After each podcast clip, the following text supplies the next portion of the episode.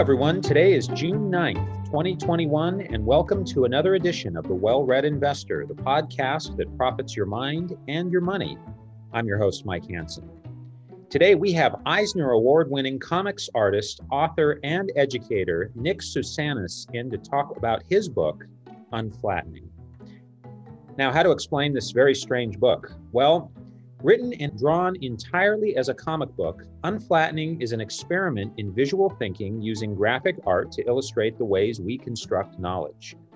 Weaving together diverse ways of seeing drawn from science, philosophy, art, literature, and mythology, the book uses the collage like capacity of comics to show that perception is always an active process of incorporating and re-evaluating different vantage points. Full of graphic innovation, Unflattening is meant to counteract the type of narrow, rigid thinking that Nick calls flatness.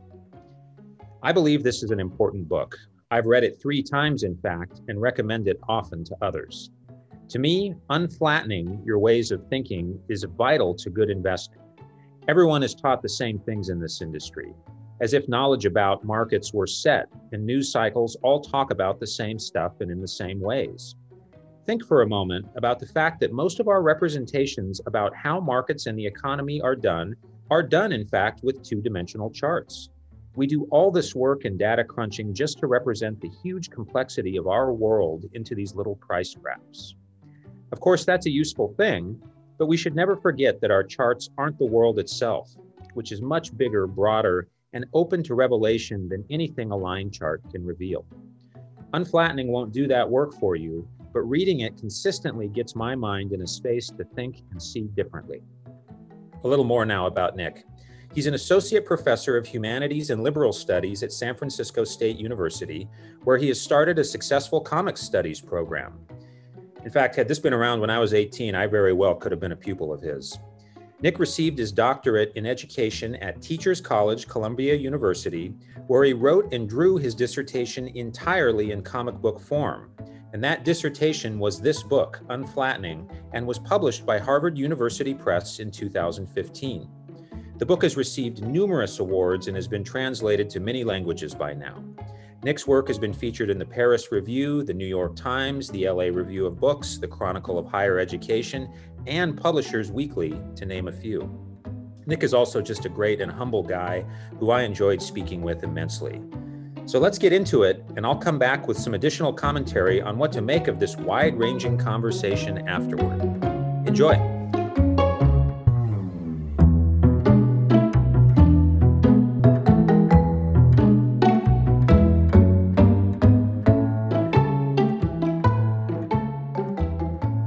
Nick, thank you so much for being on the program. I know this is a little bit out of the box for you. You've never really talked about finance very much before, but I have to tell you, I've shared your work with people I work with frequently, and I think it's quite enlightening. But if you would, just give our listeners a little bit of background. Tell us about who you are and how you came to this work, especially with unflattening.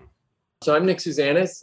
I'm a professor of humanities and liberal studies at San Francisco State University, and I run a comics program there. I think the thing I'm most known for is I did for my doctoral dissertation as a doctoral student at Columbia University.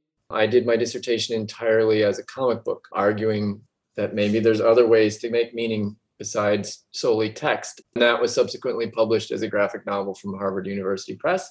I make other things related to that and more to come, but that's the general intro to me, I think. I want to talk about all that, including your entry into comics. But first, tell us in your words, because I sometimes struggle to do it. What is unflattening about? yeah, I struggle to do that. And that's partly intentional. I think my return to comics really wanted to find these ways to speak and draw in metaphorical terms so that I could invite readers into a conversation rather than keeping them out with exclusive language. And that's certainly true in academia, where I think the language can be the barrier, and it's not necessarily that the ideas are too difficult. So, really trying to thread this needle between trying to get across what I meant to people who knew where I was coming from, but also let other people in on it and make their own meaning. So, I think at its core, it is very much an argument for itself, an argument that scholarship education, learning could come through other forms beyond the written word or the spoken word. And that drawings, that comics, that our bodies ourselves, that are really important sources of meaning. And, and we need to include that in the ways that we learn and the ways that we make meaning possible. You know, Nick, I don't know if you've ever would have thought of it this way, but for me, the first time I read your book, because I study a lot of complexity theory and studying capital markets and so forth. And to me, it really struck me as a complexity book. Well, that's interesting.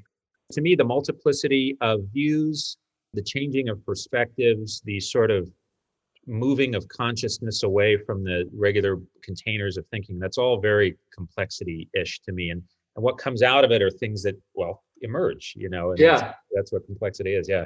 So my undergrad mathematics, but I did an honors thesis on complexity, is that right? fractals, and you know, so there's a little bit that sneaks in. Now, you allude to this quite a lot, and I think this is part of the title, but Edwin Abbott's novella, Flatland, is kind of the impetus for this. Why is that? What was interesting you?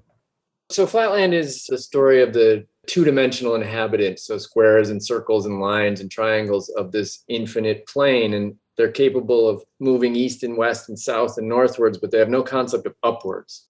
The truth is, it feels like my title came from Flatland, but it's actually not the case. I came up with this word unflattening early in my doctoral time as a way of thinking about how comic books I could present information in such a way that sort of layering and different kinds of juxtapositions between images and images and text. I could make a single sheet of paper somehow denser and deeper than it seemed possible. So I kept thinking, you know, I'm making the paper not flat. And as I was developing my ideas, I have an undergraduate degree in mathematics. I'm an art maker. I was a pro tennis player and teacher of tennis. I thought a lot about interdisciplinarity coming from multiple directions. And so this metaphor I had of unflattening started to fit into multiple pieces. And as I developed the book, I always knew like, well, I've got this word. I've got to find a way to put flatland into it somewhere, like, you know, in my my crazy maps of ideas. And actually at the back of the book, I reproduce some of those. And the flatland is the only thing that makes a giant move. It was at the end and it shows up near the beginning. And so it feels like that was an impetus for it. In fact, it was like, I have to include it because I like it. It didn't occur to me till I had the word and was playing with it but it's a really useful metaphor. I mean, it's a simple thing. You know, you look down on a flatlander and you say, well, of course there's upwards, but what are the directions that, because we can't see them, that we're just not aware of? So it was a really, really useful metaphor to help me frame all the other metaphors I was tying together.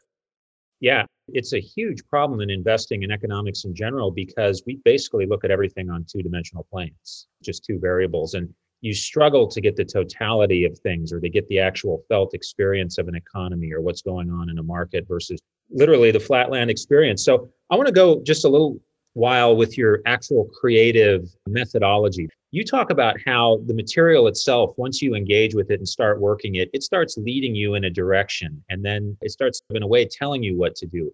Just talk about that a little bit and how you come up with a page or a concept. But I was a comics maker as a kid, right? Like I made comics and it was a big big part of my growing up but you know you come to university and like comics weren't a thing right? You couldn't study comics you couldn't like i want to do intellectual things so i studied mathematics and when i found my way back to comics i mean i never really stopped but i didn't produce anything finished for a long time. When i found my way back i made some political comics and then i made a comic on games and education. And what i saw in doing that is that i could make these really complex ideas accessible and not by dumbing them down but you know letting the images carry some of the meaning and letting these juxtapositions like i said before carry the meaning and so that that my goal with the work was to make it accessible but in making the work what i think i really discovered and, and this is what i see with my students and things i advise people in, in workshops and things is that the very act of drawing first of making marks on a sheet of paper it engages your visual system which is doing you know all the time that we're walking around the street you look at your phone for a second, you run into something, it's because you've made yourself blind. You've turned off all these processes that are calculating distance and figuring out, can I fit through this space? We're so good at seeing, we're so good at figuring out depth and where we can move that we don't realize. We're so good at it, we're not aware of it. And so, what I think I, have really found in my drawing is that I make marks. I, am like, all right, I have some idea I want to explore, and I'm just going to start putting some things down. And I have some things I've read, so I'm going to make some notes there. And when you see it, and I tend to work on large sheets of super cheap newsprint, and it's cheap so i don't get like invested in caring what i do with it but in having this big space all of a sudden you can start to see things and your eyes discover connections that you didn't intend. And in fact i think it's really important one of the reasons i reproduce the sketches in the back of the book is i want people to see how badly i draw. You see a finished drawing and it feels like you know it came out of zeus's head like athena all fully finished. But the real truth is it's this messy process. And and it's really in that messy process, your visual system sees things you don't expect. You reinterpret your drawings in ways, even me as the maker of the drawing, I see this thing and I say, oh, well, I thought I meant this, but in fact, this could be that. And so I start to make discoveries. And so I, am not particularly sort of mystic in any way, but I really feel in sort of having this conversation with my drawings that it can take me places that I don't know without it. So if you said, could you write this book? Well, I maybe I could write a lot of the ideas I had, but it would be a dramatically different thing. You said write this book and then add pictures to it. It would be a dramatically different thing. But if you said get this piece of paper and start doing things and then iterate it and see where it takes you, it takes me in directions that I'm always surprised. And so that's true of the whole thing. And then once I like sort of know here's a chunk that's going to be a chapter, what kinds of things am I going to draw? What kinds of ways do I want the reader to move? What does this idea feel like? So each page has its own kind of movement. So then I'm like iterating there and iterating the drawings, and, and I'm always surprised. Like if you see where I start and where I end up, it's very rarely do they resemble each other. There's some seeds in there, but most of it takes me in a path I don't expect. It sounds to me very much like a process of discovery. Is that a process of discovering sort of the totality of what's in you? Is it an interaction with the world around you? How do you think about that? I think it's absolutely a process of discovery. I think that is really the key. And, and I think it's a process of discovery that everybody can do.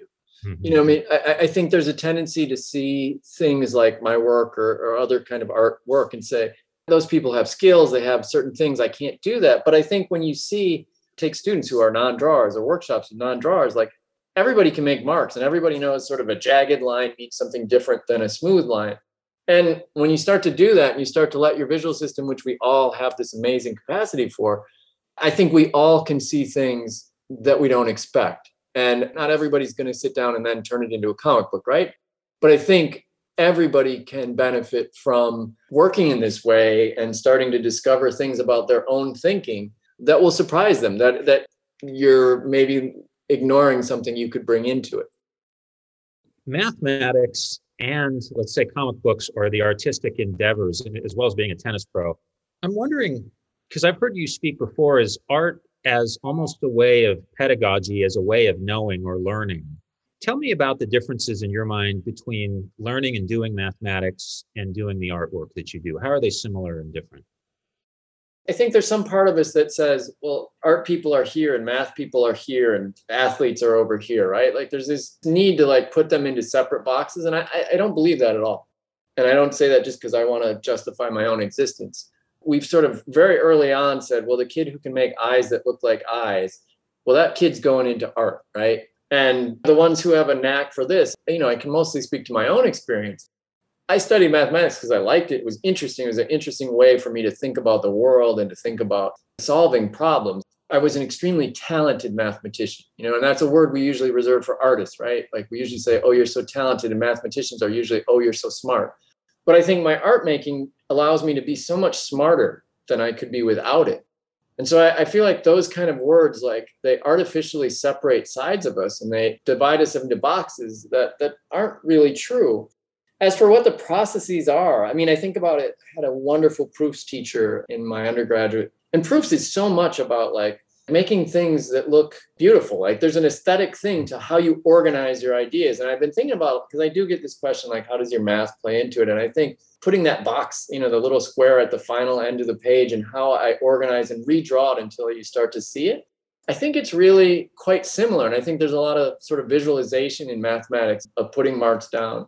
I mean, obviously, like doing sums in your head and drawing lines, uh, they are different things. I accept that but I think they are our creative force. I want to then get back to a little bit of the theme of unflattening because it seems to me that the crossing over of disciplines or putting interesting things together is part of what it's all about. And I would say that, you know, one of the themes of this book is people are sort of pre-taught certain things or they're put into systems sort of on an a priori basis and they're put into these boxes. Would you talk a little bit about that today, given your experience with education and what you're trying to do with expanding those horizons and so forth? I, I do think that's one of the things I speak to the most strongly in the work, certainly in my own teaching.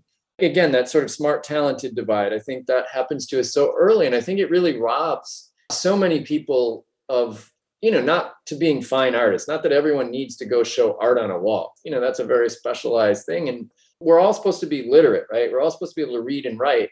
But after seven, we're not all supposed to draw and paint, you know, like only the talented kids are. And I think it really robs us of this way of thinking and way of expressing that just isn't true. And I can say, absolutely, you know, a lot of things that made it into the book were things I learned while I was teaching, that everybody can do this the final slides I tend to share at public talks is this student's work, a very shy student, not a drawer, not technically a drawer, but what her piece could profoundly reveal about her own thinking and her own life because she started to understand that drawing was not about like getting a nose right, but it was about how you organized your ideas and how you spatially constructed your thinking. And I think once we open that, people like blossom. They just do. And I see it in my students that I have over the course of the semester go from like, this guy's going to make me draw in class. I didn't sign up for that to showing us something about their lives in this way that, you know, just wide open. And, and I had a student this past two terms, first generation college student, just took my class on a whim. Like, I need a class that sounds fun, right? But we draw all the time. And so she made a final project about this sort of experience as a first gen student.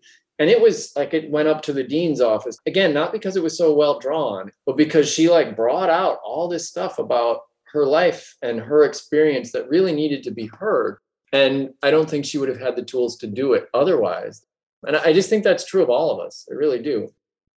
You know, I feel like a lot of the more serious, let's call them graphic novels or comic books, whatever you like, they tend towards interiority and sometimes they tend towards autobiography. Do you agree with that? And why do you think that is? there's definitely this rise of sort of the memoir autobiographical yeah. comics and i certainly see it in my own students you know like when you're introduced to that you're like oh well here's things that happened to me. And i think there's something about the sort of immediacy of making a mark about yourself. You know maybe it's safe a little bit but i think that genre of comics has certainly caught on you know i mean it's quite a turn from superhero comics right? Like which is totally not interiority so I teach in my classes something called graphic medicine, which is comics as health narratives. And I think the memoir trend it overlaps with that in a lot of places. And I think that people need to get these things out. Making marks about yourself, you start telling things about like I've had people tell me like incredibly personal things about themselves that I don't know these people and I didn't ask any of these questions. I just say, we're doing this abstract exercise. Here's some ambiguous instructions. Make it about your day. And then all of a sudden, people are like sharing this enormous thing about themselves. And but I think something about making those marks, like all of a sudden things come out. But I think something about comics is definitely ripe for that.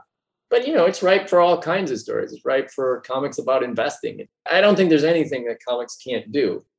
Yeah, you know, one of the things I was taken by is your description of how we're taught to think in sequence and linearly, which comics, of course, can do, but that there's also a way in which when you just look at the totality of a page, you can learn to think in a more holistic fashion, which I just thought was so important because that certainly does apply to economics and investing in general. Sure. Getting back to education, you know, I've heard you say that comics is a good literacy tool, which I really believe in. And I have young kids of my own who I'm starting off with comics because it's such a great way to pick up narrative. And yeah, I wonder if you just say a little bit about that and your own experience, because you talked about how you started off with comic books and superheroes and all that, and so did I.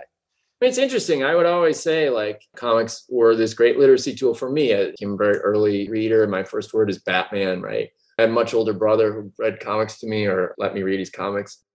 But so with my daughter, who's now seven, but I think we started reading comics together at about two and a half. And comics are like hard to read. Yeah. Picture books are easy to read. Here's text and here's a picture. Like we know where you are. But comics are complicated. You know, and there's sound effects, and you're like, when does this take place? And you have to pay attention a lot.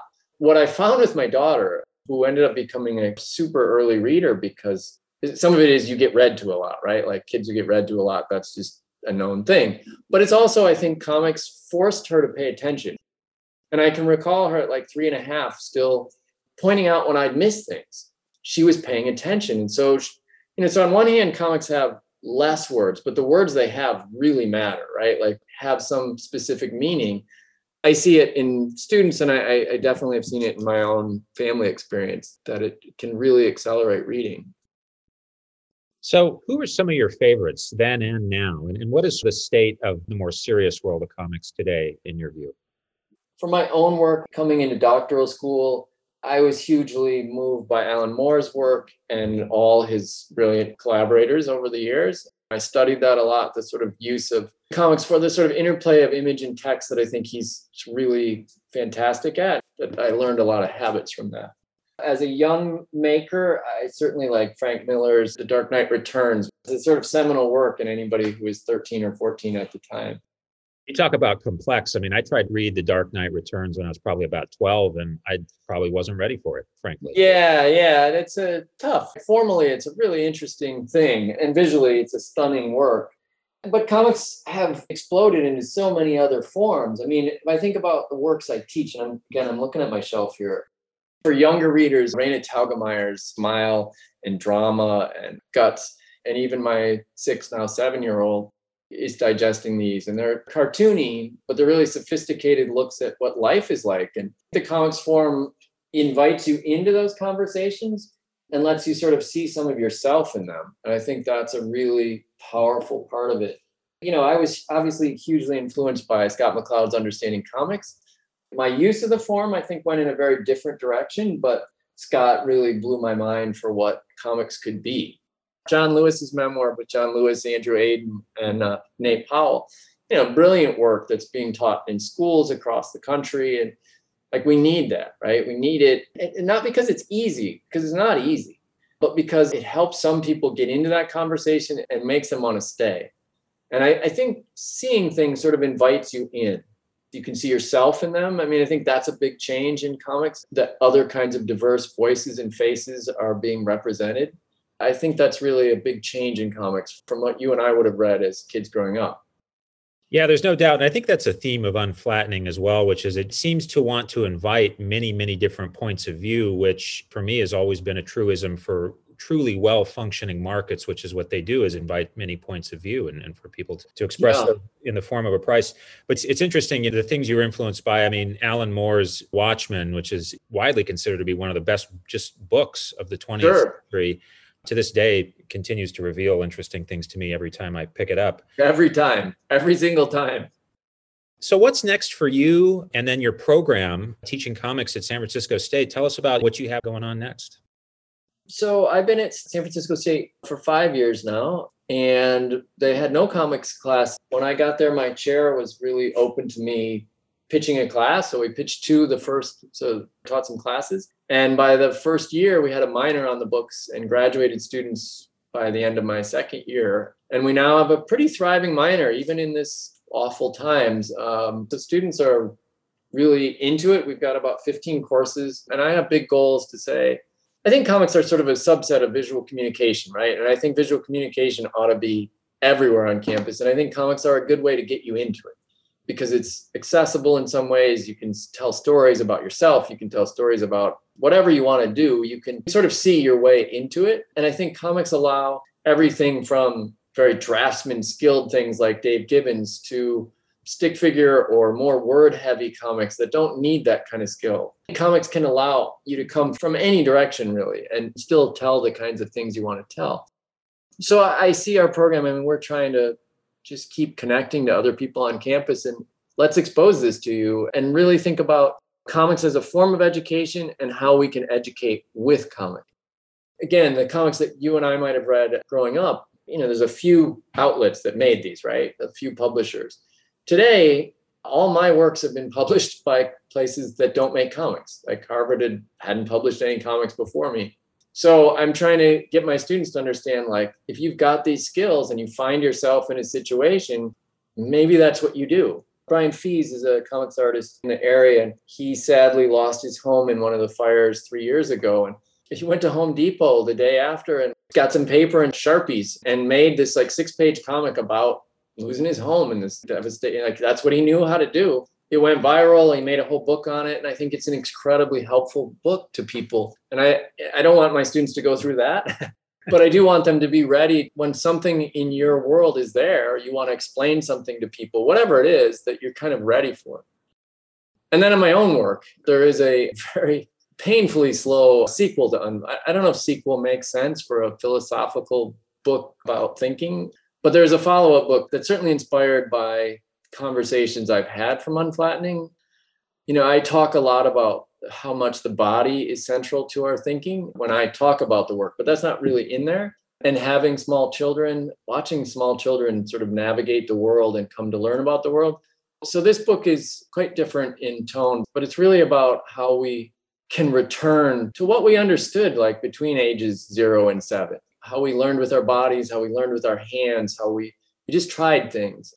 And so it's a it's an exploration of where we came from both as children and as a species and as creatures period and then take a deeper look at what thinking is and how we might apply that to what education could be. When i say apply i mean my work never tends to answer those questions. I'm happy to let people make up the answers themselves but in my head i'll be thinking about that yeah is all worthwhile Art does and so i got to ask you though before i let you go yeah, yeah. Um, do you prefer working on paper or is the trend towards moving, you know, drawing and so forth on computer screens? Is that something that you do? Well, I'm going to guess that means you don't know how the first book was drawn, which most people don't. That's good. So I work digitally. You do. Uh, my sketches, all my sketches, you know, from my notebooks to those big sheets of paper, all my thinking tends to be done on paper. And when I moved to New York City before I did the doctorate, I didn't really have room for a drawing table, and I had experimented some with digital comics, and I was really and continue to be really bad at lettering. So digital lettering was an easy thing, and and the fact that the book's been translated a lot was kind of a benefit because it's made that a lot easier. That first book is drawn entirely on a Wacom tablet, which I sat on my lap while I looked at a screen. For this book, I upgraded. I have a here this black slab on my desk uh-huh. is a Cintiq, which means it has its own screen. So I now draw on it. There's things I love about it. And I watch my students come to class with iPads and do just amazing things. There's things that you can do with your hand and a piece of paper that you you feel it in ways that the screen, you know, like I can fix things and I can change and I can zoom and you know, there's a lot of toys I can play with. But I do miss the feel of paper. There's times that I feel like I could go back, but but the sort of post production is faster. yeah, I'm sure. Well, speaking of the embodied experience, yeah, I guess staying with paper and pencil at times is, is definitely worthwhile. Nick Sousanis, this is such a pleasure to speak with you. I recommend your book to so many folks to open their oh, minds about subjects, and it was a pleasure to have you on. Thanks for taking the time today. Oh, it was great. Thank you so much.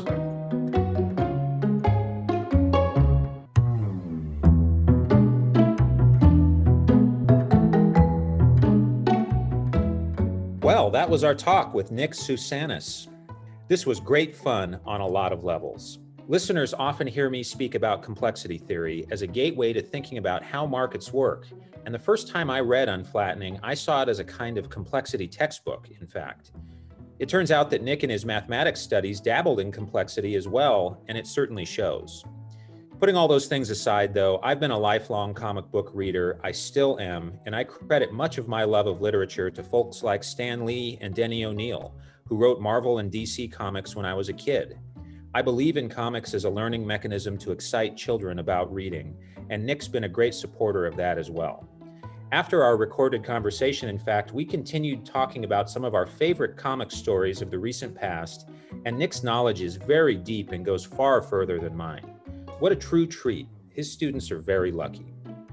Okay, we're back in two weeks on June 23rd with another great episode. Remember to find us on Twitter at WellReadPod and Instagram at WellReadInvestorPod, or just Google the Well Read Investor to see what I'm reading, reviewing, and talking about each week in and out. And as always, may all your reading profit your mind